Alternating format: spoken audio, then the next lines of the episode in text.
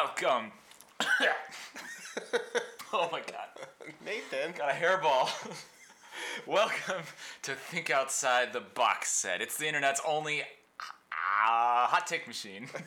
I almost said outrage, which I do I do say sometimes. Um, Do you want to call Mulligan? maybe we should start over. This is awful. No, this this is not this is not welcoming for anyone who might be joining for the first time.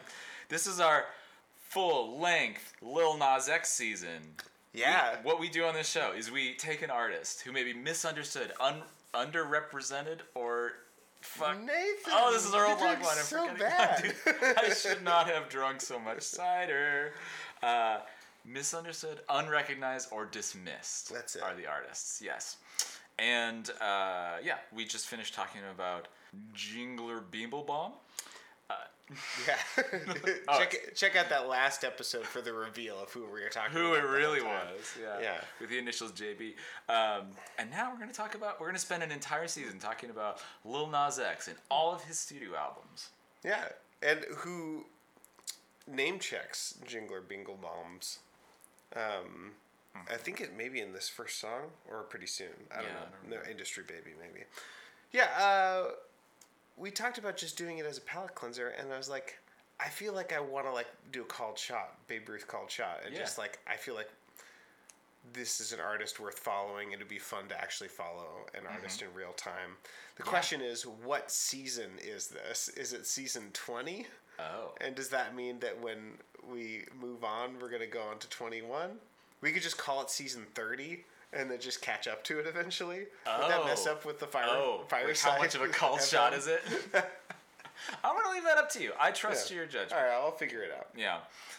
Um, yeah. So the the obvious joke here is is up to this moment, as of this recording, uh, in October 2020, uh, one, uh, uh, Lil Nas X. God, I'm still writing 2010 on all my checks. Um, Lil Nas X has one album, Montero, Yeah. and that's what we're talking about tonight. So normal when we're talking about you know misunderstood or dismissed, Mm-hmm. um, you know, often we take artists Mm-hmm. and we we want to compare the public discourse or lack of discourse Mm-hmm. Yeah. Mm-hmm. or whatever about the artist with the actual content. Yes. Specifically, I mean, it's all content. Everything's content. Everything's this is content right This- now. We're making content. We're Yeah. con- we're the, we are the dreamers of dreams. We are the content makers. Um, so I would say that the content we focus on, and I think you would say this too, is the studio album. yes. We talk about the discourse, the public discourse, but we're like, I, you know, the the platonic ideal of an album, a studio album. Right. You know, it's like this should be. This is the thing that's the most rehearsed, the most gussied up, the most prepared, the most coherent. the most coherent. Theoretically. Theoretically. yeah. Yeah. It's know? not a live performance, which lends itself to different sorts of pros and cons. Mm-hmm. Like a studio album is a, a an artist or an artist's team or an industry's um, statement. They're like, this is the Mm-hmm. thing that we stood that, that, that we spent time on. Right. Yeah. This is the test that we took with no time limit. Mm-hmm. Yeah. yeah. And I think that's a an interesting way to evaluate an artist. What are you able to do with all of the resources? Mm-hmm. Yeah. Um, with It's all the especially interesting, I think, in Lil Nas X's case because he had his first big breakout, and I think still up to this date, his most successful song was just a single. It was not even a single; it was a remix of his single, Right. adding Billy Ray Cyrus, which is to say, "Old Town Road" remix featuring Billy Ray Cyrus. That's right. yeah, which blew up uh, two years ago now, It 2019. feels longer, but yeah, I think I think so because he talks about I think str- in this album like struggling in 2018, like before he blew yeah. up. Yeah. Um, well, his most played thi- thing on Spotify is Industry Baby. No, it's Montero. I'm looking. They're not listed in order. Oh, Look at the numbers. Oh yeah. Yeah. Actually, click on see more. I wonder if uh, Seymour. Old Town Road is still higher. Look at that. Wow, interesting. One billion two hundred and thirty-nine million Christ. listens. Yeah. Yeah. Did you check out that song at the time? Uh, not at the well. I guess a few months after it was like Right. The most popular, the most talked about, or most relevant, because I can never be relevant about anything. I always have to come to things later. Um, yeah, I. It's fine. I wasn't that into it. Sure, honestly. whatever. Yeah, it's like whatever. Again, it was one of those things where it's the discourse Yeah, the discourse. about it was the thing. The ripples that it casts were more interesting than the stone cast into the pond itself. yeah, Yeah. I would agree. I mean, I think that I don't know the like how he was barred from country radio because because he's black. No, because he's doing rap.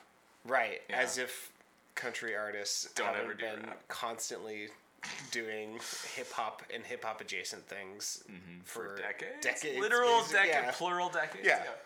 Um, Eh, almost as if the concept of country music is um, an arbitrary uh, distinction from blues Mm-hmm. music. no, that doesn't sound right. That doesn't Yeah. sound something white people would do. No.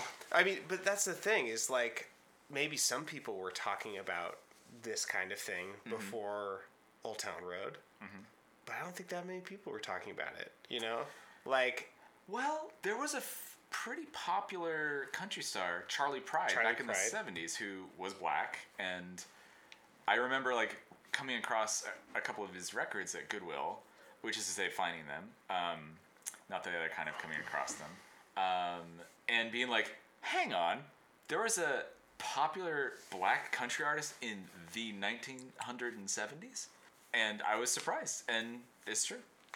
He was fairly popular, from what I understand. Not like the biggest, Right. But you know, he was there. He had some. But whatever influence that had didn't didn't seem to, as, as far as I can tell, permanently affect the zeitgeist of like what country music means. I think you know this is something I think about a lot. Okay. I think we lost a lot in the '80s. The like Yeah. backlash, suburbanism, Reaganism bullshit. Like Reagan, one of the great demons of American history. Um, I think in some ways we are still catching up to some of the stuff that was happening in the 70s. Like men were wearing makeup and long hair and jewelry and high heels, and that was like not only accepted, that was cool, it was masculine. David Bowie wore a dress on the cover of The Man Who Sold the World. He was open about his bisexuality. He was uh, basically openly fucking Mick Jagger. Yes. might as well have been doing it on stage.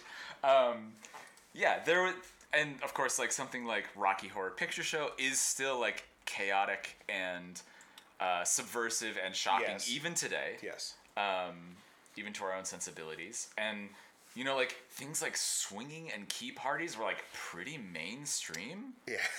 there was like a lot of stuff going on that just like cracked the 60s wide open and just like blew up a ton of shit and people were doing they were just like being so open and liberated in ways that I, I think we're still like getting back to Which I guess touches on the other intersection of Lil Nas X's identity politics. yes Which is what a great transition nathan yeah.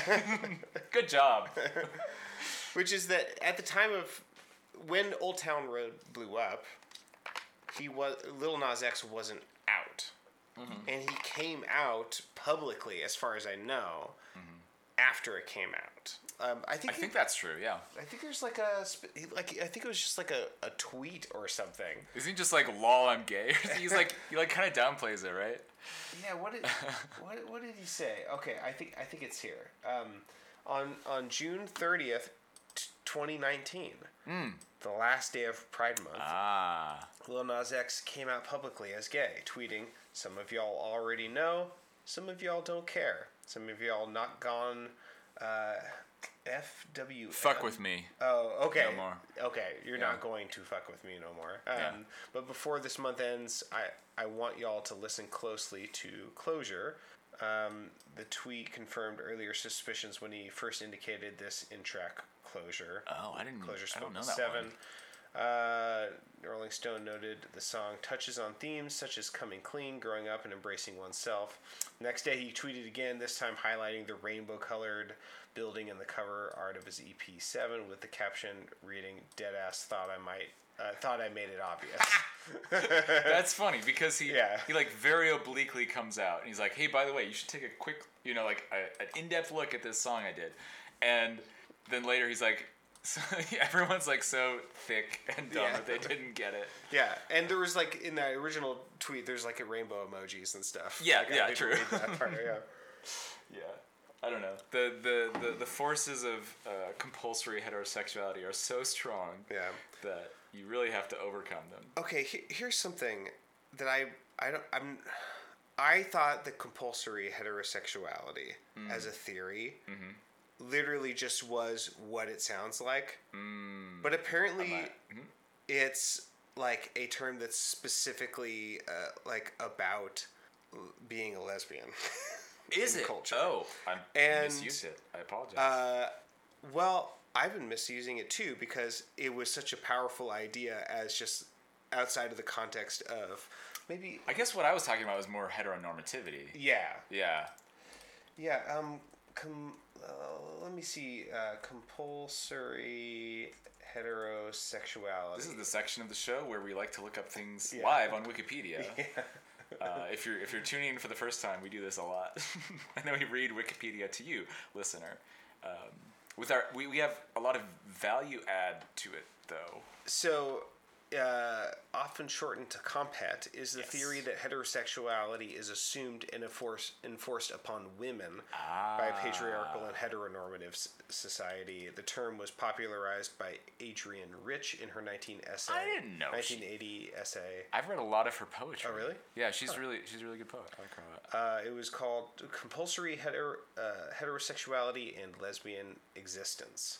Uh, according to Rich's theory, women in every culture are believed to have an innate preference for relationships with men, and this leads women to devalue and minimize the importance of their relationships with other women. She she suggests that women are socially socialized to identify with males and to cast their social, political, and intellectual allegiances with them, and are discouraged from identifying with other females. Huh.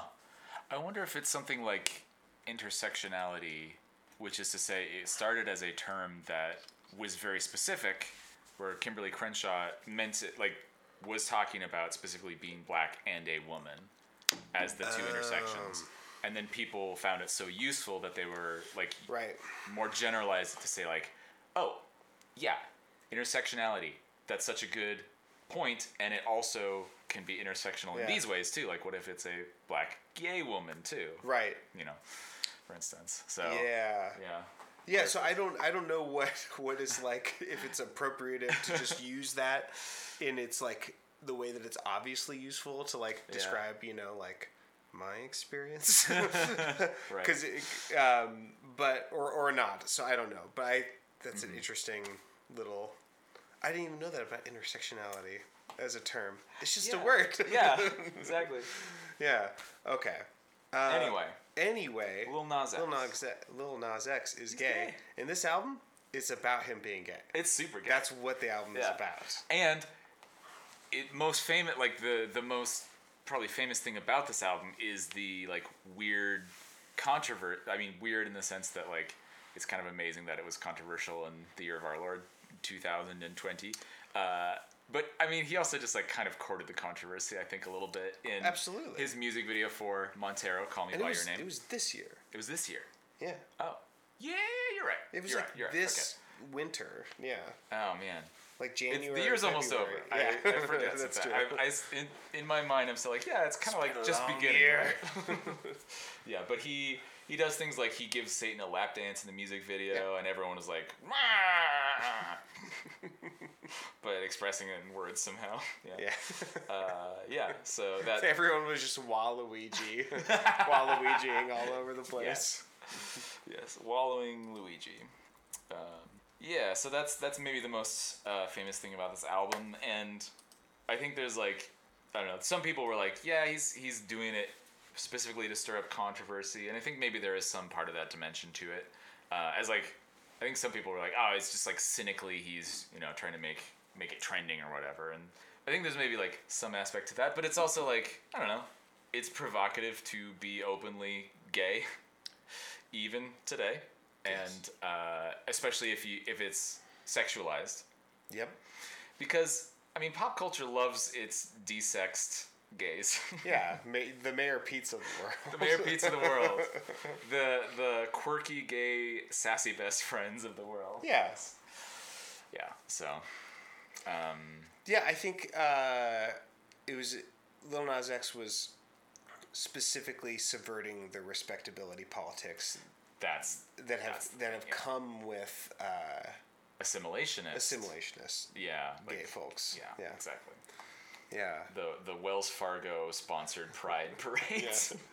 And and I will say that like, you know, I've been sheltered from a lot of queer content just in my life, especially explicitly queer stuff, and like, you know, I haven't sought out, you know, uh, ballroom or drag uh, stuff or culture before. Um, it hasn't like specifically like spoken to me um, in the way that other aspects of queer culture have. Um, but um, so like I would say that in some ways, even as a like a queer non cis person, like I uh, I feel like I still have a a fairly typical exposure level to um, explicit gayness um, in the public eye, public explicit gayness. right. Yeah. Um, I'm not gonna break down specifically what I mean by that, but use your imagination. Uh, but uh, there is something different when you're watching sexualized, like qu- queer stuff publicly, and you know that other people are watching. right. And like when you watch the music video for Industry Baby, and there are um, beautiful uh, naked men uh, dancing, and they're doing choreography that is sexual, obviously sexualized, and is also choreography that normally is, I would say, to my layman's perspective, like it's normally like fem- female sexuality choreo- choreography.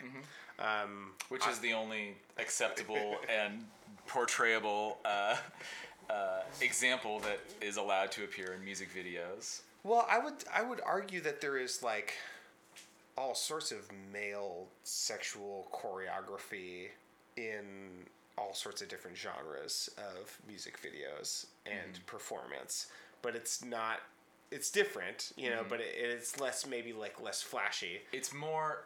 It's less of. It's it's more the sexuality being a subject versus the sexuality being an object. Yeah, Yeah. absolutely, yeah. Uh, these men in this music video are specifically being objectified. Yes. Um, in like on purpose. Yes. and And that just to, to clarify, that it doesn't mean like reducing them to an object, which is to say not a person. More, it's more like a grammatical object. thank slash, you like, for clarifying. Yeah, Relational object. It's it is it is the the focus is another way of putting it maybe. yeah. There, there is not a gnostic uh, presentation of these people as souls, separate from their bodies. like Yes. the body is on display. They're very embodied. Yeah, yeah. And uh, I would say, like from my perspective, I was like watching that, watching the "Someone to Love Me" or whatever it's called uh, music video from this album, watching Montero "Call Me by Your Name," um, watching that music video. I had never, I had never seen that before, and it was, it was shocking to me. I was just like, I'm seeing something absolutely new. Like, and specifically, the new experience being I'm watching this because everyone is watching this right now. And mm-hmm. we are having a public experience of experiencing this together. Right. And there's something really different about that mm-hmm. than, you know, whatever clandestine things I'm trying to like experience. You know, like mm-hmm. that's a very different thing. Yeah. To just like know that everyone is watching this man grind on Satan. Yeah. you know, like, and there's something specifically salacious about that. And there is a part of me that understands why people were freaking out. Mm-hmm. I mean, it is. Yeah, it's new. Like, it is new. yeah, it's people not are not. you see every day. yeah, Because it's it's also. I mean, like, talk about other dimensions, it is also religiously provocative Yeah. um, for you know just like treating religious imagery like Satan is the bad guy and the source of all evil and not someone you should be bumping and grinding on probably right Which is funny because in the like storyline of the music video, he does like kill Satan, but then he becomes the new Satan. I actually haven't seen the whole music video all the way through I should have prepared more um, I'm trying to look for this. Uh, I'm trying to look for this. Lil Nas X thrives in hell Uh, yeah, Is Boise the title of this highlights. article. Um, well, that's from a quote that he had. God he's only 21 years old Um, Lil Nas X that is where where's this quote? Okay, I can, I might not be. He said so much public things in the last. He year. really has, yeah. So it's hard to find individual quotes, but basically he said, you know, everyone was telling me I was going to hell my whole life. Yeah. Or that people like me were going to hell my whole life. Now they're just, and now they're mad that I'm thriving there. yeah It's like his quote, and that's sort of like the concept of the music video. Is like, Lil Nas X is kind of the Oscar Wilde of the current time period absolutely, yeah, Yeah. that's a great point. In a lot of ways, yes, Yes. yeah, yeah. Uh, yeah, I've had some conversations with people who are like talking about the like the validity of stirring up a controversy. you Yeah. know? and it's like, at the end of the day, it's like. It's going to be valid to do that until it's not controversial.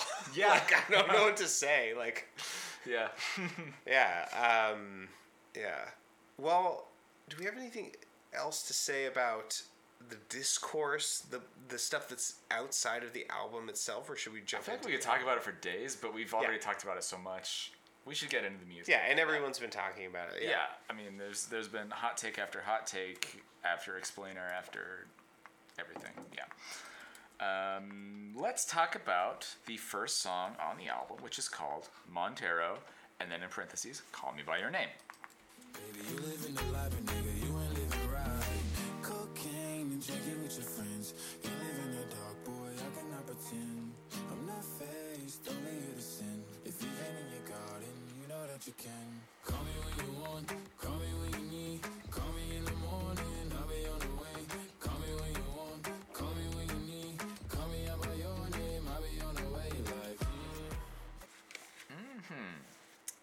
So there's a lot going on in the song. One of the things is that Lil Nas X's real name is Montero. Um, I believe I read on Wikipedia that he is named after the Mitsubishi Montero, or he had been named after the car. Fantastic. Yes, which is great. I mean, it's it's a cool name, and it. as- sort of a reverse Christine. exactly. this joke's gonna make like maybe three people happy. I don't know. Who knows? yeah. um, it also, of course, references the movie Call Me by Your Name, which I just saw for the first time last month, I believe, which we talked about on our weekly mini show called What's in the Box Weekly, which you can check out if you give us uh, some financial support at support.boxit.website. Not not that much. Not that much. Yeah, Very small $2 a month. Two dollars. Yeah.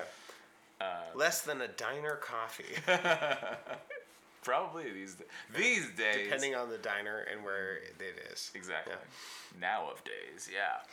Um, yeah. So this is uh, this is a song. It sure is. no one's no one's gonna fight you on that one. Uh-huh. This is a song uh, directed to his love interest. Yes. Would you say that this song is a is about his love interest being closeted or his love interest being um it seems like it's it's to a closeted love. It does. I mean, pre-chorus is cocaine and drinking with your friends. You live in the dark, boy. I cannot pretend. I'm not fazed. Only here to sin. If Eve ain't in your garden, you know that you can. That's the most explicit. yeah. Yeah. Call course, mo- call me when you want. Yeah. Call me when you want. Call me when you need. Yeah. Yeah, and then uh, the f- the first verse I caught it bad. It's great to actually read these lyrics because Yes. he I, I don't want to say that he's not enunciating. He is enunciating in a way that uh, is hard for me to understand what he what he is saying specifically. He's enunciating in the in a very artful way. mumble rap. Yeah. Yes. yeah. Um, I caught it bad yesterday. You hit me with a call to your place. Ain't been out in a while anyway. Was hoping I could catch you throwing smiles in my face. Um, so like he's getting this booty call from someone, Right. and then he's sort of revealing like I'm I'm into having maybe a more public or a more serious expression of this connection that we're having. Like I want to go on vacation with you. I want to Yeah. like go to Hawaii with you. Um, and then he Shoot a child in your mouth while I'm riding. he he says one of the most explicit and sort of crass things that I've ever heard in a song. and I had to think about this. I was like, am I reacting to this as someone who had, you know, am I reacting to this because it is gay? and then I was thinking about it. I was like, no. I'm reacting to this because it is profoundly crass. like it is it is a very un well it's artful Yeah. maybe but like it, it is it is a an inelegant way of describing Yes. uh, being filleted uh, to the finish Mm-hmm. um, and i think i would react that way regardless of who was Mm-hmm. doing what I think I would react more if it were a man saying it to a woman. Yeah, Honestly, maybe, 'cause it, yeah. like, it feels like even more crass that way. yes yeah it that's a great point i probably would as well uh, Yeah. So this, yeah, this this love interest is um, it's unclear like if this person is gay and in the closet, if they are maybe a man who has sex with men who doesn't necessarily identify as being gay, Right. Which is like pretty precedented. It's often called like being on the down low or being on the DL. I think specifically in like black communities. Um, yeah, or there's just like people who you know don't really think about identity in terms of like who they're attracted to. Like it's not yeah you know it's something they do rather than something like defines who they are, which I think there's definitely some like validity to that. Yeah, and it doesn't seem like he's talking to a bisexual in this song. Yeah. In the context of the cultural things, like the in, in this song, it seems like he's he's he's saying if Eve ain't in your garden. Mm-hmm. That which- seems like pretty clear. Like yeah, if Eve's not in your garden, seems like a pretty clear indication that this person is Yeah. attracted mostly to or only to men, basically. Yeah, he's yeah, he's not saying Yeah, I think he's he's sort of making this uh maybe this overstep of saying just like are you sure that that you might only be- like that you're own, that this is just a novel thing to you. Maybe this is mm. actually the main thing that you're into. Mm-hmm. That's reading a lot into the text but like i i think it invites that kind of mm-hmm. yeah. Mm-hmm. Because later because later on in this album um he's talking about a potential love interest and he says do they have the g or the b? Meaning are they gay or bisexual? Do they have the ac- the part of the ah. acronym? Uh-huh. and like so it's not that he's biphobic um, i think he in this song is specifically t- talking about someone who maybe is posing as specifically straight and not posing as Yeah. bisexual But he's also not. The focus of the song is not asking this person to come out of the closet. He's just like, yeah can we take this relationship to the next level? That's like the main thing he's focused. Like, let's go on vacation. Let me bust a nut in your mouth. when you see that ass in Hawaii. Like, Yeah, he- yeah. He's not like, hey, you need to be true to yourself and like come out and like tell everyone. He's like, no, let's like let's let's take it to the next level. What what are your intentions? Yeah, yeah. Where's this relationship with going? Myself. Uh, my he had- children. he has a, he tweeted about this, and I think this is a very beautiful tweet. Uh, he said, which is not a thing I say very often. No, He says, it's rare on Twitter. "Dear 14-year-old Montero, I wrote a song with our name in it. It's about a guy I met last summer. I know we promised to never come out publicly. Oh. I know we promised never to be that type of gay person. I know we promised to die with the secret, but this will open doors for many other queer people to simply exist. Damn right. You see, this is very scary for me. People will be angry. They will say I'm pushing an agenda, but the truth is, I am. The agenda to, to make people stay the fuck out of other people's lives and stop dictating who they should be, sending you love from the future. That's awesome. That's really that's great. yeah, uh, he he does a lot of he's done a lot of trolling this year that I found extremely entertaining. Yes, he's a very entertaining troll. Uh, Yeah. Yeah. I mean, he started as a TikTok star. Yeah. Like he's trying to do things that are uh, short ideas that have like a that are like Snappy. yeah snappy. Gotta and- keep it snappy, kid. um, but yeah, I really like appreciate this like moment of sincerity and explanation of his artistic mission Right. with the album in general, but specifically with this song, is to say like, I mean, we've talked about this kind of thing before, but like, and and how fraught this is. But he's like, I'm declaring that it that it is capitalistically like capitalism it will fund you being gay, hmm. which means that the floodgates are open. Mm-hmm. Um, you know, like I can be on SNL and be this gay, Right. You know, Yeah. which is a big deal, Yeah. and it I mean, it's it's it's wise, I think, in a certain degree, because capitalism so easily co-ops counterculture and sort of like assimilates it. He's kind of co-opting the co-optation. I don't know if co-optation is a word. The co-opting is probably the actual word. Um, in order to like sort of harness the ways that sensationalist stuff sells Yeah. you know, it gets clicks, it gets ad views and whatnot. Uh, articles are written about it, and then people see that and they get the ads and like the whole machine. He's sort of like spinning it up and poking at it in order to harness the the power of uh, capitalized controversy in order to yeah. like further socially progressive goals at least. Yeah. Al- along those lines, like this album, uh, I don't think that there's any song where Lil Nas X is the only songwriter. Hmm. Now, I don't know exactly what goes into songwriting credits. My impression is that you one can get a songwriting credit if you just suggest like, oh, I think there should be an extra beat here or hmm. whatever, mm-hmm. even if like the the actual like text of the song, the lyrics or the melody or like arguably what's the real like core of the song is mm-hmm. unchanged. You can still get a songwriting credit. That's my impression.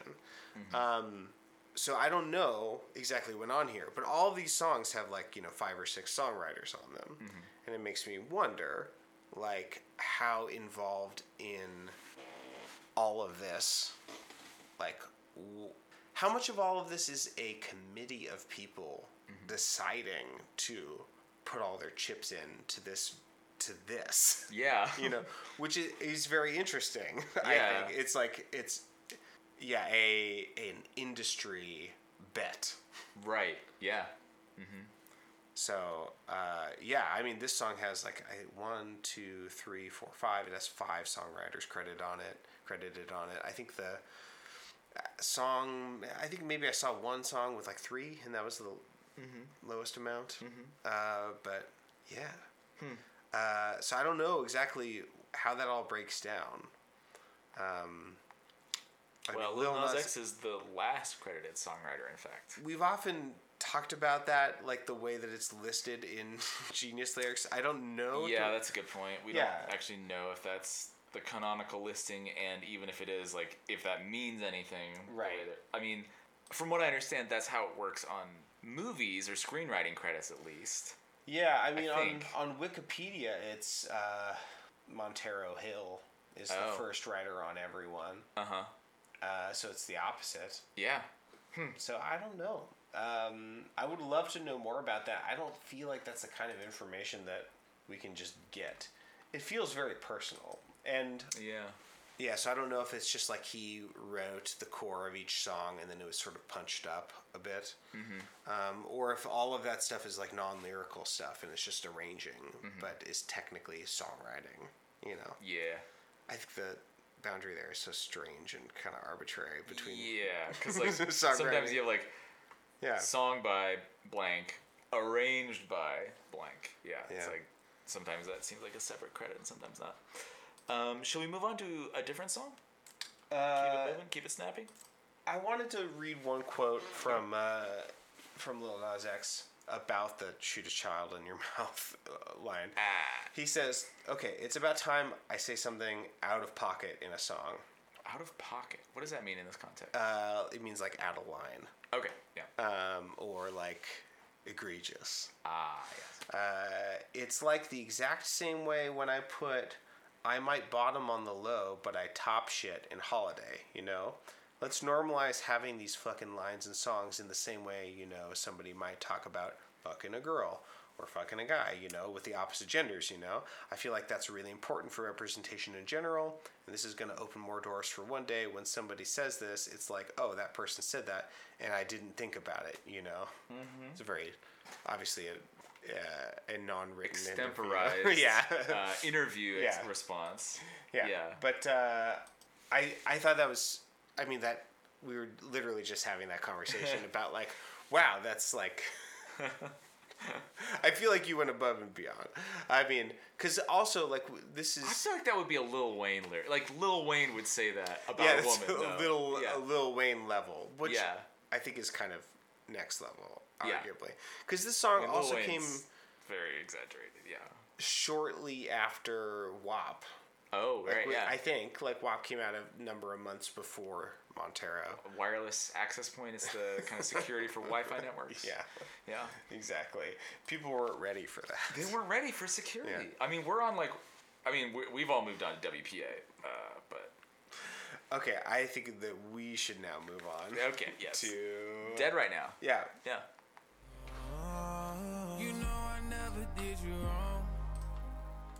Even though I'm right here by the phone, dog. You know you never used to call. Keep it that way now. I treat you like you're dead right now.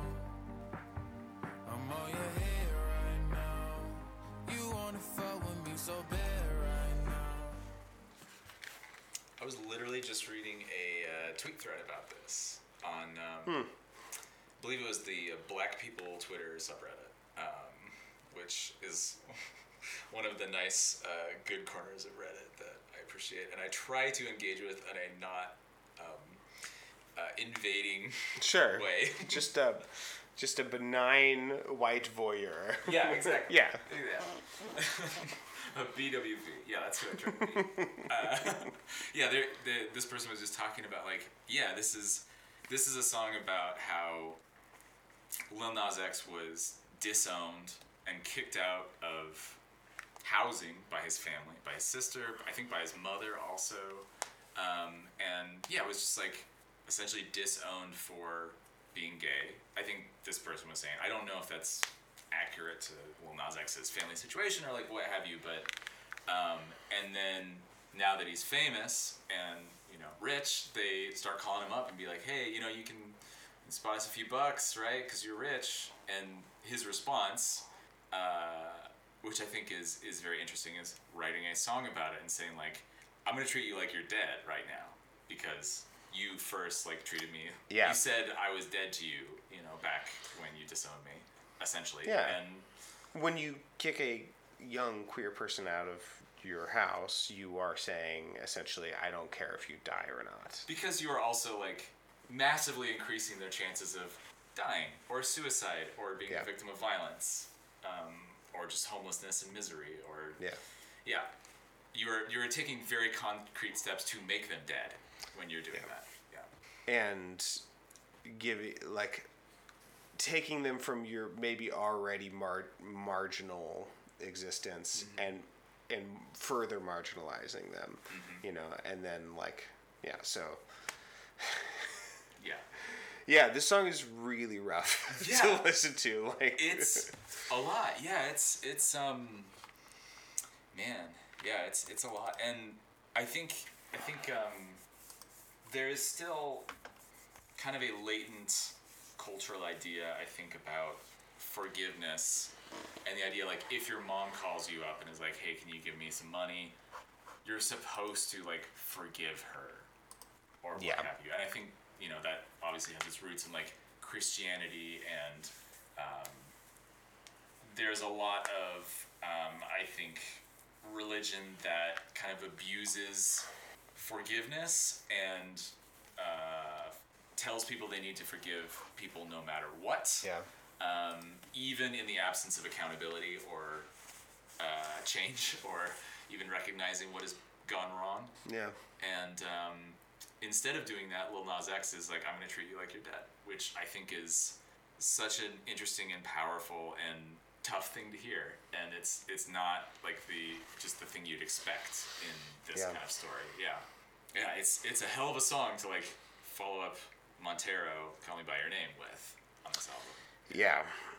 Uh, there's some pretty heartbreaking specifics. Um, I mean, some of this is about trying to be a musician, which is a different kind of marginal identity, Yes. especially a professional musician, and like is in a, a small way in that I can like kind of relate to this song. You know, is like this in the text of the song, this conversation uh, with his dad. Um, I believe his dad is on the song because he's a gospel singer, and I think he is among the people singing. oh, interesting. I think that is true. Um, uh, left school, then my dad, and I had uh, a face to face in Atlanta. He said, It's one in a million chance, son. I told him, Daddy, I am that one. I ain't never need him. I ain't never need no N word. Um, And so, that's specifically about like making it as a musician. Yeah. One in a million chance. Yeah. so I think that's another level of just like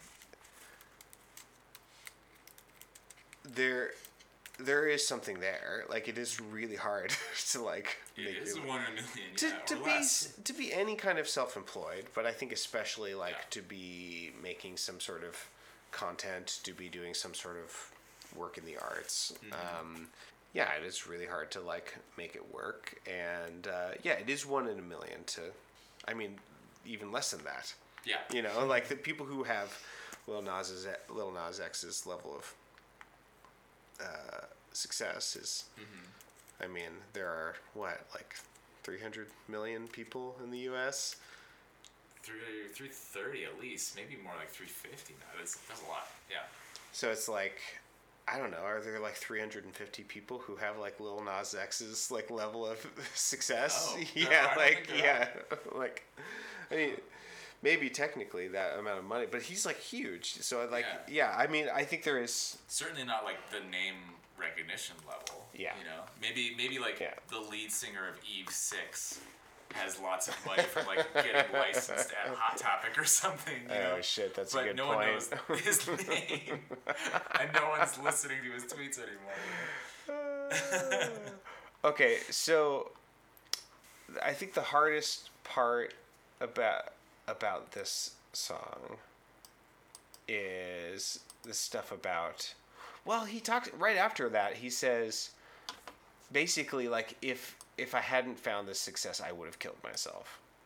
So that's really rough. Yeah. Um, but also, uh, he, there's this verse about his mom, and uh, we can listen to that. I took a sound sample. Okay. But basically, his this is just his mom, like drunk dialing him and insulting him, like after she's already kicked him out, which is some next level abuse. Yes. Mama told me she was gonna stop fucking around with that nigga. Told me she was clean, but I'm knowing that I asked to deceive her. My mama told me that she love me, don't believe her. When she get drunk, she hit me up mad with a fever like whoa. You ain't even all that pretty. You ain't even all that nigga. You ain't hippin' now with me, God will forgive you. Damn. Yeah, that's Yeah. that's that's awful. The last two lines of that um, sound sample we just heard are notated in quotes on the Genius. Yeah. I think is meant to be a quote from what his mom says to him. Yeah, that's a good clarification. You ain't even all that pretty. You ain't even all that N word. You ain't even helping out with me. God won't forgive you. Yeah. Yeah. Uh, I think there is. I already can tell, like as a as a parent, that there is like a capacity in me to just be like, at some point, I'm going to have to like, like, t- tell my kids something that's going to like, you know tell my kids something that's going to break their hearts you know mm-hmm. in for their own good you know? Like i'm going to have to disappoint them or like expose them to the real world and get them ready for it and you know try to toughen them up before they have to deal with it on their so like there's a part of this that i i don't think I would have understood before but even just now like even just having like a 6 year old and like a 1 year old like I I kind of understand maybe the root of this kind of like attitude in a parent. Um However, this is like an insanely sort of like toxic, uh, Twisted. twisted like version of And not like our pals Twiztid from the ICP universe. no. This I, I, I, I when I hear a quote like this, like from a mom to a kid, you know, like you uh, you ain't even all that pretty. What I'm hearing is I'm afraid. I'm so afraid of you not being in touch with how the world works, how the world has hurt me. Right. Um, How like your physical attractiveness might decrease your chances of success. Yeah. Yeah, I could, I could see like what you're getting at that like that in like a certain sense she is trying to warn him. yeah, this is my lat. Like you've brought me to this, where I'm having Right. to tell you these hard truths. Yeah. Um, and yeah, when I like hear stories like this, what I hope is like that when I am, you know, when I get to that point with my kids someday where I'm like, wow, like I feel like my kid is really out of touch. I hope that I think to myself. I hope I'm wrong. Yeah. and I hope I'm able to tell my kid. Well, like, luckily I don't understand, and I hope this is. I I hope you're right. Mm-hmm. Well, luckily you've been sort of like building up to that by the past several years, just telling your child at bedtime, just saying good night. Uh, you you're not all that. You're not even all that pretty. Sleep well. Goodbye. Well, I mean, on the on the other hand, like I feel like um, I'm in that sort of generation of like millennial like tag kids, like like you know about tag? Uh-uh. You weren't in tag, Nathan. talented and gifted. Yeah. Oh yes. Okay, I've heard of this. Yeah. This I was so talented and gifted. I wasn't even in school. I was in an underground bunker. Uh, there's this like other like I feel like I I received this sort of toxicity on the other end of like exceptionalism and like Mm, yeah. this like uh you know my parents like never told when I was like trying to be a musician my parents never told me like oh yeah you'll never like you know it's one in a million. Like where they they would say that kind of thing like it's going to be really hard but they never told me like yeah you could just like hustle and like be a musician and like work really hard and like it would be and just find moderate success. You know like they never told me that. Yeah. that's how most musicians like make their money you know and like make their living you know? It's like it was never an option which is another kind of like that's super toxic too. Why didn't you, maybe they just didn't didn't know? I don't know. Yeah. but um, that's a so different of an experience but uh, i'm not trying to compare it as much as contrast it.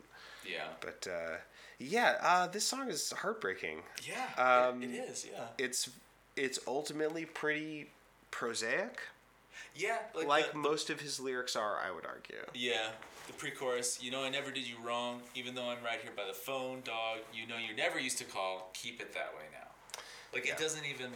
I mean, purposefully, it, it doesn't rhyme on the last line, and Yeah. I think that is a, a valid artistic choice. But it also does like feed into the prosaic, just kind of like, yeah, not as. There's not a lot of metaphors here. yeah Not a lot of similes. He's very different from Lil Wayne, who is constantly saying things on the level of shoot a child in your mouth. Yes. Just simile and metaphor piled on top of each other. yeah. in confusing ways. Uh, okay, so it's getting pretty late. it is getting pretty late. What what songs are important for you to talk about? Uh, me see. Um, we should probably talk about Industry Baby because we mentioned that. Um, God, I don't, I don't know. I, I confess, I um, should have done more to prepare. Probably I was a little um, little rushed, and I, I listened to this album while working out, which was great because it's it's fantastic working out music. Yeah. Yeah. Uh, it probably made me go a little too fast in some of it because you, you just end up going to the beat, you know? Uh, Yeah. So, yeah, all that to say, I, I don't. Um, I didn't pay as much attention as I probably should have to like what the songs are and what they're about. Sure, So I'll, I'll um, follow you. I'll follow you. Okay, okay, great. So here's what I'm thinking. Um, I feel like maybe there's enough discourse about industry baby and maybe we can break it down to just or we can simplify it and just say like that's a song about it's like a song about being successful, I It's guess. industry, baby. Yeah, it's like uh, Industry, baby. uh, about being a star. yeah. Uh, there's probably a lot more more to it than that. A Star's Born.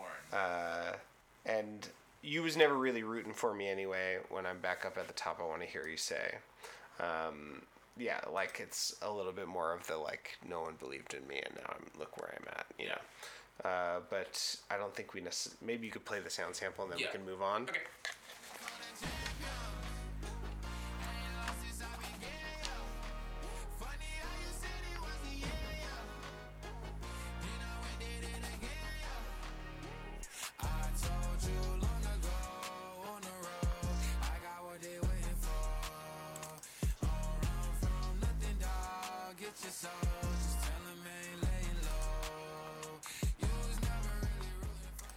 Do like the music. I like the like synth uh, barrage of like trumpets and stuff. It's very Yeah. throwback. Yeah. It's very throwback to probably when Lil Nas X was like five years old, and like the hip hop of, of the like mid two thousands. Uh, like a like a I don't know like a 50, 50 cent song or like Sure. Nas maybe Nas um, something like that. Yeah, it's I like that. It's fun. Uh, so in this pre-chorus, he says, "Funny how you said it was the end." Yeah. Then I went, did it again. Yeah. And those People lyrics, a one hit wonder with Old Town Road. exactly. That's yeah. Uh, which I think is like a that would have been a legitimate assumption. This is the flavor of the minute. Yeah, you know, like on the internet of the second. especially having been like a TikTok star. Yeah. it's like a lot of those are kind of they blow up and then it's like you never hear from them. And then what happens? Yeah, I mean, yeah, it makes sense, and I think he's rightfully celebrating that. You know, he is has more to Got say. two- He's got two Yeah, ultra successful singles. Yeah, yeah. Um, I wanted to clarify that though because I think those are probably to me like his least under least understandable lyrics in his performance of those lyrics Oh, in his like, enunciation. enunciation. He says, "Funny how you said it was the yeah, yeah. Then I went and did it again. Uh, then, then I went and did it again. Yeah. it's very, it's very mumbly. So, um, r- it was helpful to actually read the lyrics on this one. oh, I didn't know he won Grammys, multiple Grammys. Couple Grammys on him. Received six Grammy nominations and won awards for best pop duo slash group performance and best music video. Wow. Uh, okay, what else should we talk? We uh, talk about. We could do. That's what I. That's what I want. Is kind of a, kind of a cute song, kind of a nice song, and I feel like this is the turning point of the album where it starts getting musically very different. Um, it it starts getting less. I mean, I would argue less hip hop, less pop. Um, More. there's like a lot of emo, pop punk stuff in this album. I kept I kept thinking about Sufjan as I was listening to it. Interesting. Yeah. I don't know if that's a, a wacky thing to say, but it was something that I kept thinking about. I mean, there's some parallels with Yeah. religious fantasy, and um, I don't know. May there's something about it that seems like kind of gay. I don't know if I can put my finger on it.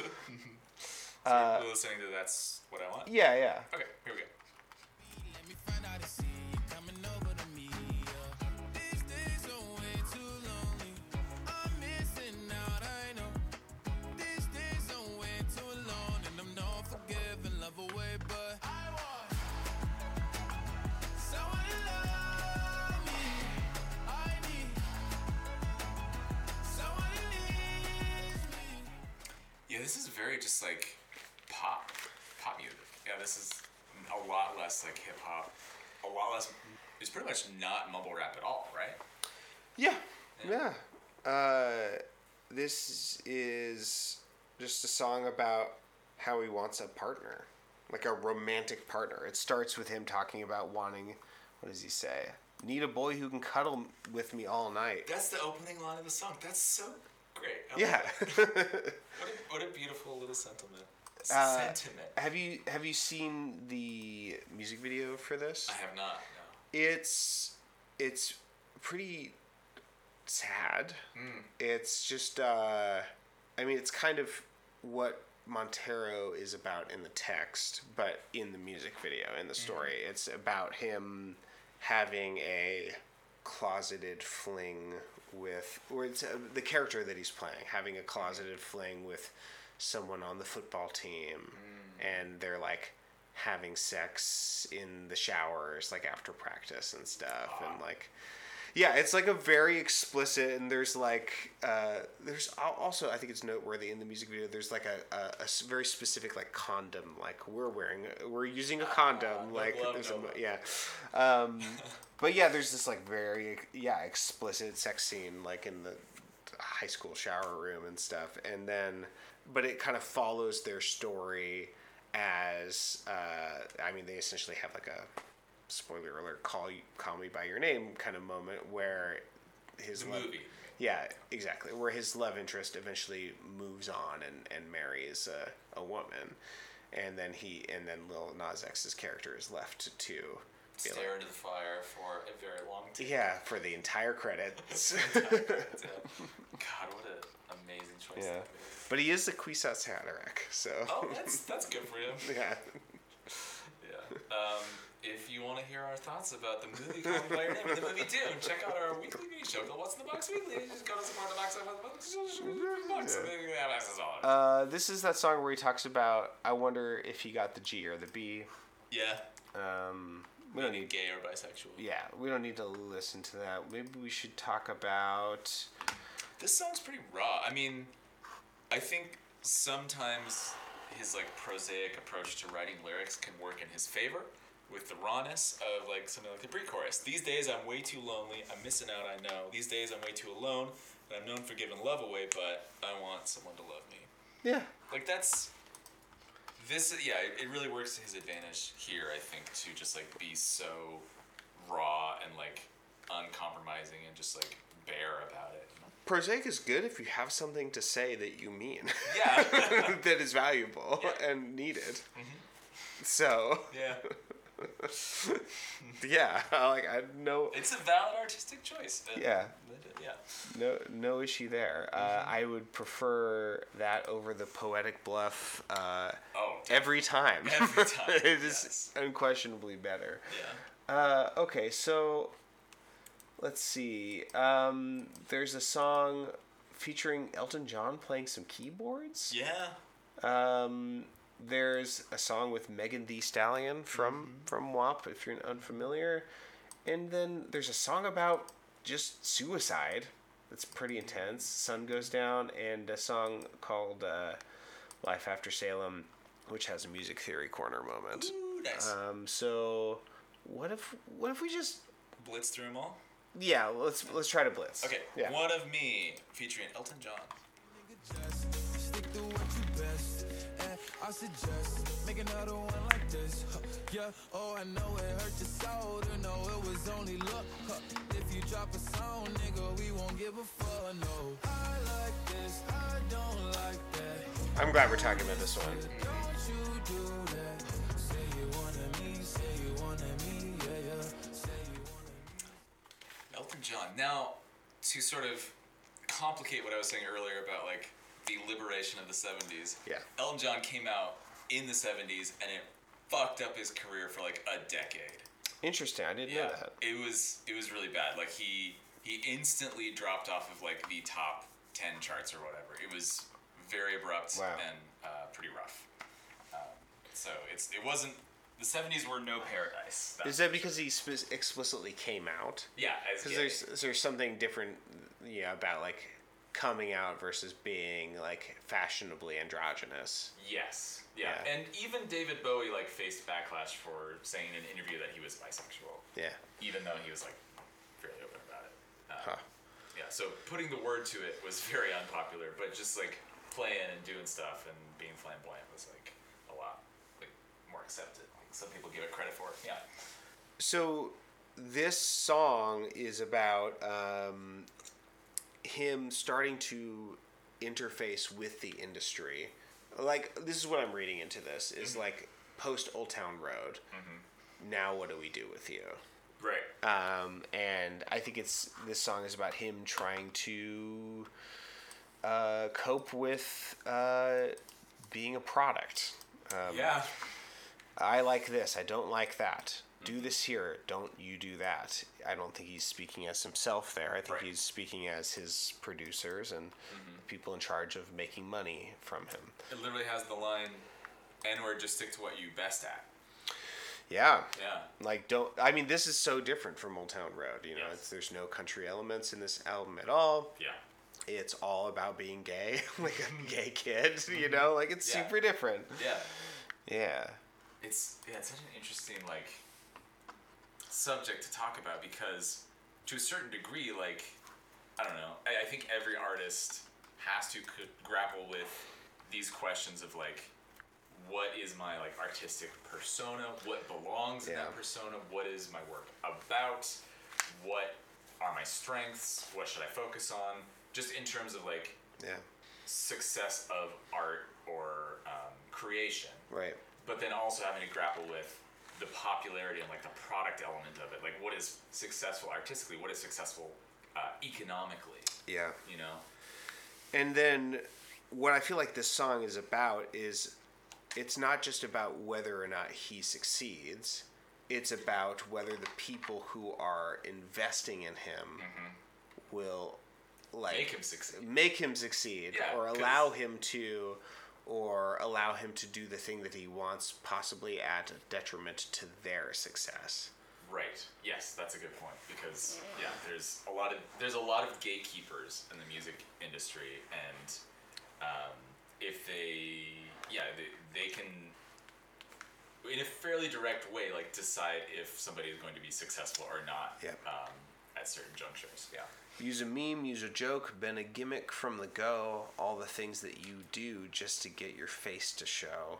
Oh, you think you big shit, big pimpin', let me know. Ain't the next big thing, you the next thing to go. Uh, yeah, I feel like that.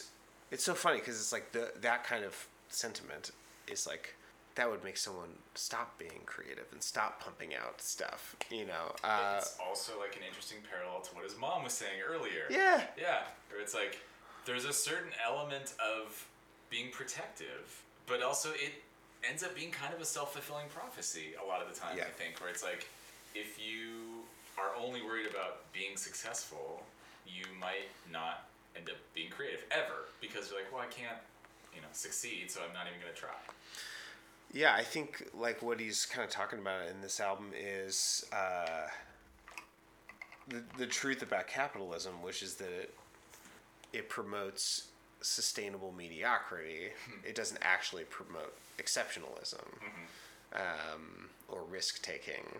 Really, Yeah. Like uh, a movie studio, the music industry, a label will always go for the thing that will get them to the next get them to the next project that will like sustain their business what is not too risky. Because even those industries as much money as they make they're really they're labors of love and they're like i mean kind of you know and they're like they're not that lucrative. Right, yeah. you know like how many movies you know do you hear about that are like ah this broke even. Yeah. and it's like a hundred million dollars went into it you know? Uh, yeah so okay let's talk about something else we don't need Yeah. to listen to elton john keys Okay. it's not that notable um, let's talk about dollar sign slime Dollar sign slime. Let's- So many y'all gon' wear it out. Fuck it and talk about who's in the whereabouts. I walk in Neiman's and Marcus, I'm buried out. Walking the bank and say, fuck it, let's clear it out. I'm the same dollar sign slime, they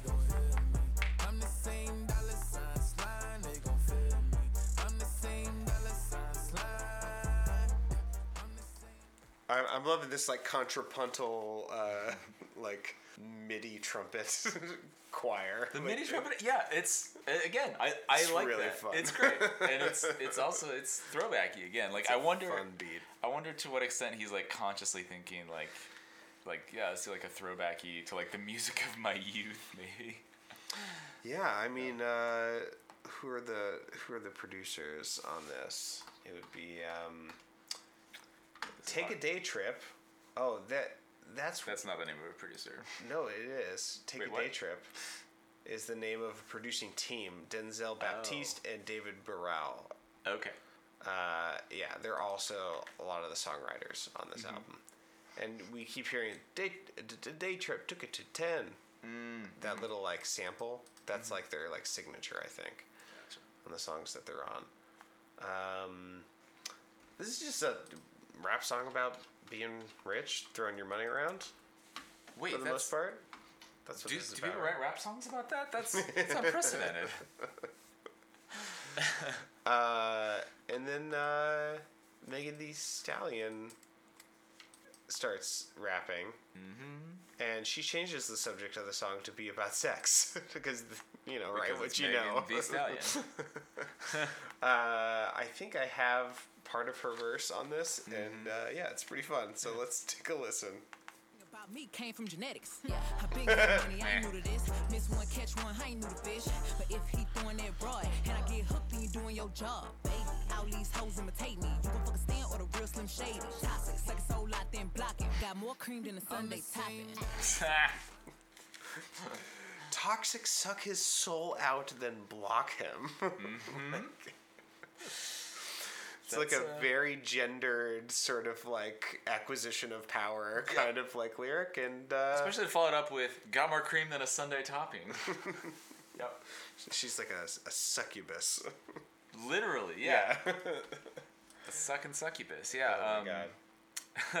I should have my own category in porn. She probably does, honestly.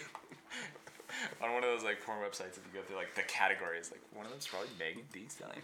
Um, ooh, I'm just such an obsession. Tea about me, your IG suggestions, thick, no add-on prosthetics. Everything about me came from genetics. Yeah. Uh, I don't know if I have more to say about the song other than just it's fun. Yeah. I enjoyed it. Yeah, Uh, it's it's fun to hear. Like I don't know, Megan Thee Stallion is like she's provocative by doing, uh, pretty much the same thing that like male rappers do in terms of like braggadociousness, but she's just like doing it about herself, and it's so much more controversial. Yeah. Yeah, Uh, I kind of appreciate, you know, as fraught as like, uh, you know, ooh, how do I like even talk about this in a way that's okay? this Um, sounds safe. this sounds like cutting room floor B-roll. Um, uh, maybe I'll maybe I'll frame it this way. Uh huh. I have witnessed rhetorical discussion, uh, you know, of uh, black liberation pitted against black capitalism. Yes. You know, um, and like, you know, and we've talked about this before. It's basically the uh, co-host is the of, of Think Outside the Box set is the concept of. Inclusive atrocity. inclusive Yeah. atrocity, inclusion in the atrocious. Uh, but I I think there are moments in rapping about acquiring money that I think are really beautiful Yeah. because it is about trauma. Like when It's about reclaiming like dignity. Yeah. When it comes down to it, yeah. like when Biggie Small says like uh, uh, birthdays was the worst days. Now we drink champagne when we thirsty. Like that's a profoundly beautiful lyric about like when he was a kid, he was traumatized by poverty and he didn't have enough resources to have his passage of time and his like rites of passage like acknowledged Right. uh, appropriately and now he can he has so many resources that he can just flippantly drink champagne as if it's water you know? Yeah. um, and then you know you can go to like kendrick lamar and like he will go on the next level of that and sort of talk about like um, I'm accumulating all this wealth, but it's not enough to help me escape from my the the trauma of poverty, and I still won't buy me like a an expensive car because I'm afraid of losing it all or being punished or being found out. Right. You know. Yeah. Um, So anyway, this lyric here, which stood out to me, is bought a new house, few acres. I done went and got new neighbors. I think it's really great. That is a great line. yeah, because there's this. Uh, yeah, there's this idea that like. Um, I mean, your one's neighborhood can be a part of your sort of oppression and like or even just like in smaller more modest you know ways like it can be important to like move away Yeah. and to like be around different people Pack not- your bags and move away. yeah so uh yeah i i appreciate i appreciated that lyric um That's great. can, can we okay so maybe just two more songs Just two more really long ones. we're going so long. Yeah. Uh, we could talk about something that goes down really quickly, Yeah. and just that it's about suicide and touch on that, and then do a quick music theory corner. Okay, great. Sounds good. Sun goes down. Here we go. That it all worked out for me. I'ma make my fans so proud of me. Oh,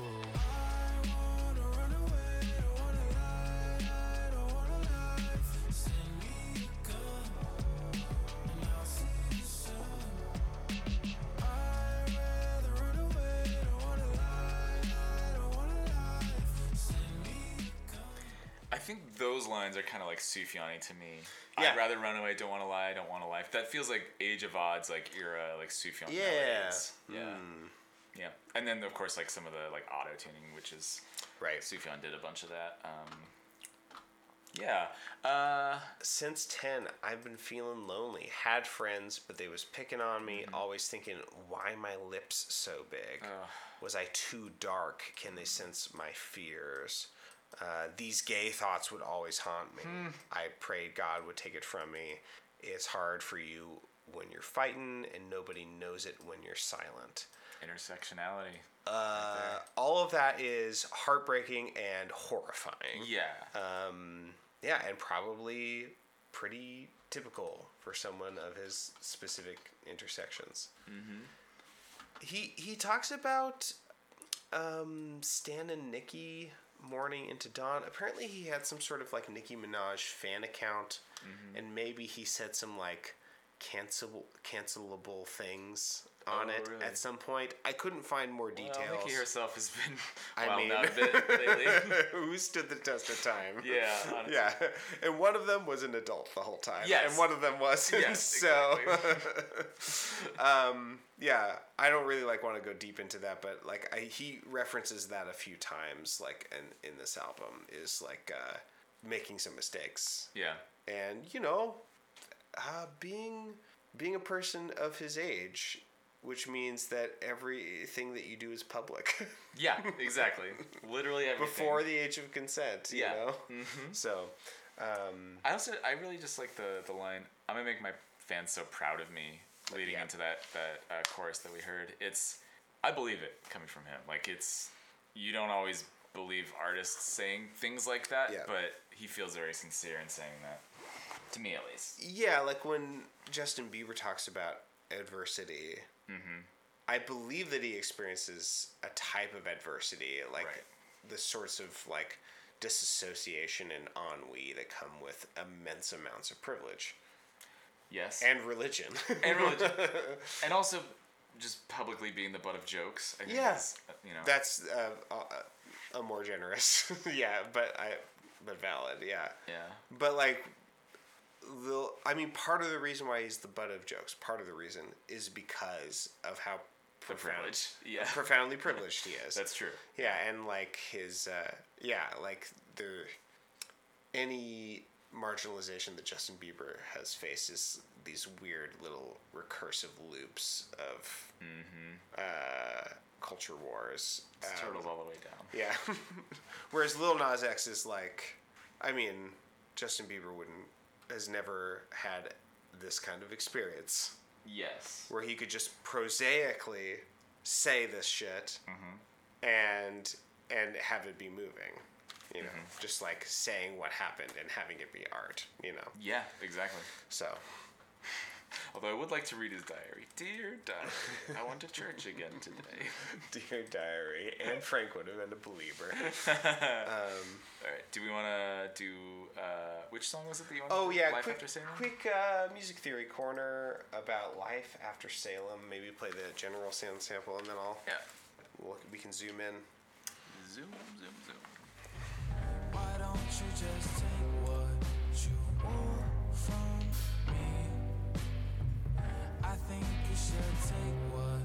It's like Nine Inch Nails or something. It kind of is, yeah. what you want from me. It's very Nine Inch Nails. Yeah. I mean, not that I've listened to a lot. Sorry, I had my over ears on. I couldn't quite hear you. I was just saying it. Well, I was I was agreeing with you, but then I was like, I actually haven't listened to very much to Nine Inch nah, Nails. me neither. It's like a the couple, you know, songs that everyone knows. Like um, the one about wanting to fuck you like an animal. Yeah. One about hurting. You know. what about a crown of shit? yeah. exactly. Uh, okay, so what stood out to me about this song? I don't know what this song is about. Um, it sounds very angsty. Uh, uh, maybe unrequited requited love. Um, I mean, in the first verse, man, who's to blame if you don't love me no more? yeah, there you go. Uh, so this is a situation where it's like I don't know who wrote the melody and then who arranged the chords Right. and did the arrangement, but there's an interesting thing that happens in this pre-chorus, or at least what the genius labels as a pre-chorus, um, where the end of each line, me leave, me leave. Um, the end of each line ends on a major five chord, dominant chord, um, but the melody note ends on the minor third of the the minor scale uh, of the of the one chord, the minor third of the one chord. So it's unresolved, and then it ends on the uh, tonic of the minor chord over the five chord, and then uh, it doesn't resolve until the very end. Uh, so yeah, play a sound sample of that, and then maybe I'll go over to the piano and like. Oh, piano. that. Has that is this the first time a piano has appeared? I don't know. I'll Play the piano over here. Why don't you just take what you want from me?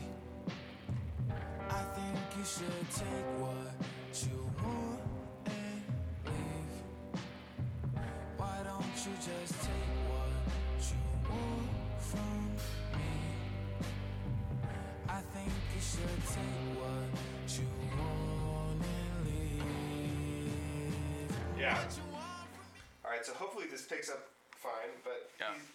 he's, he's going. Uh, so, so it's in C minor. So he's going. Um.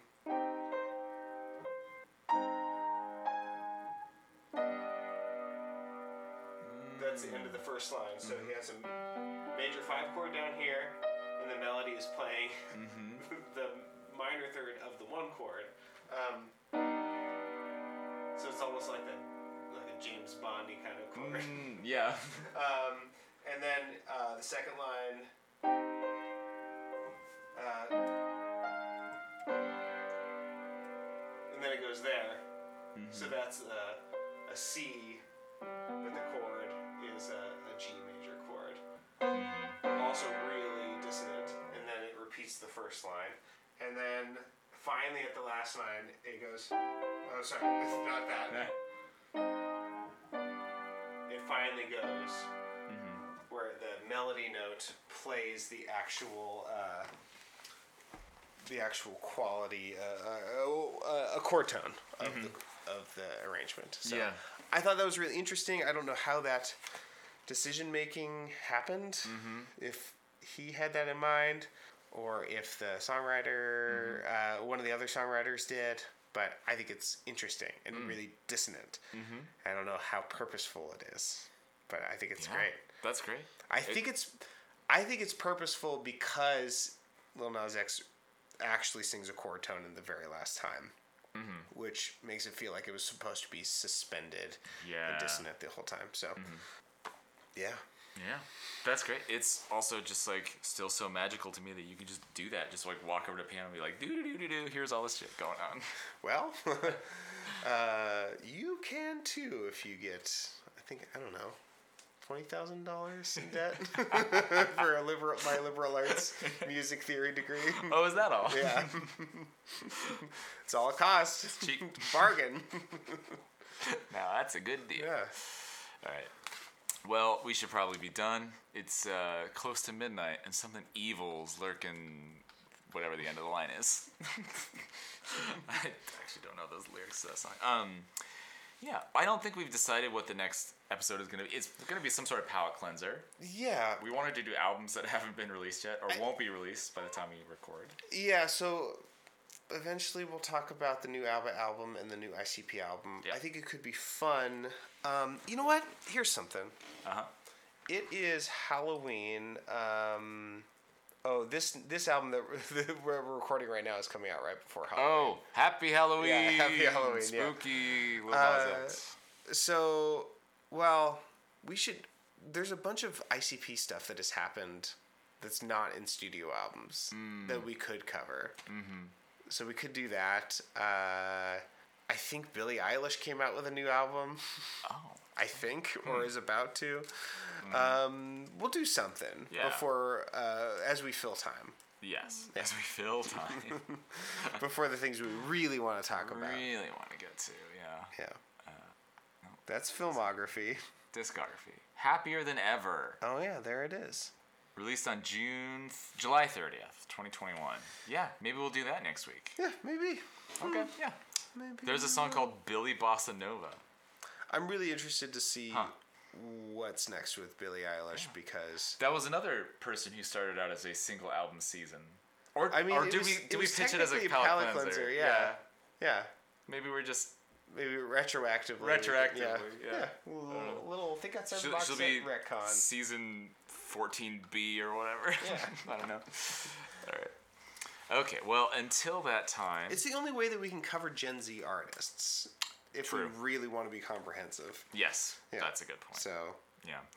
Um, well, until that time, thanks for listening, y'all. Um, you can visit us online at boxset.website, email us at email at boxset.website, tweet us at Tobias Podcast, support us by writing us a review, sharing this show, telling your friends about it, um, directly supporting us by going to support.boxset.website, kick us a few bucks to get access to our weekly mini show called What's in the Box Weekly, which we have referenced several times throughout this episode. But this week we talked about Pose, the TV show, and Dune, the movie. June. Um, the other thing you should do is listen to Cameron's other podcast, which is called Get Up in the Cool. And I say this every week, and every week you should do it. it's weekly. it is so, a weekly show. Yeah. Yeah. Uh, what, what's going on with? Uh, oh yeah, yeah. Uh, I will have just released a, a, an episode with George Jackson uh, to promote his new album Hair and Hide, which is all uh, fiddle banjo duets, where he's playing fiddle with different banjo players. uh, and so, yeah, he's a very promiscuous fiddler. um, so yeah, check that out. That should be a real, That sounds real great. fun one. That that that old George, great fiddler. He is. I Yeah. mean, I, I, I didn't mean that to sound sarcastic. He, he's very good. He's amazing. Yeah, he he wrote one tune that is very widely played. It's called- true. Is it pronounced Dorigo? Dori- Dorigo. Dor- wait, Dorigo. It's not like the Dorigo. snack chip. Mm, hey, old man, what you eat? I'm eating a big bag of Dorigos. It's a joke for nobody except Cameron, I think. yeah. Wow. And the lightning bolt crashes. we'll put a link to that in the learning links. Okay. Yeah. I'll, yeah, I'll we'll put take a a, that's to from Human Giant. I don't even know if you, that stuff's on the internet. Oh, I think it is, Cameron. I think it is. Anyway, we'll be back next week, and until that time, I've been Nathan Hunt, and I'll be your Oscar Wilde. Aw.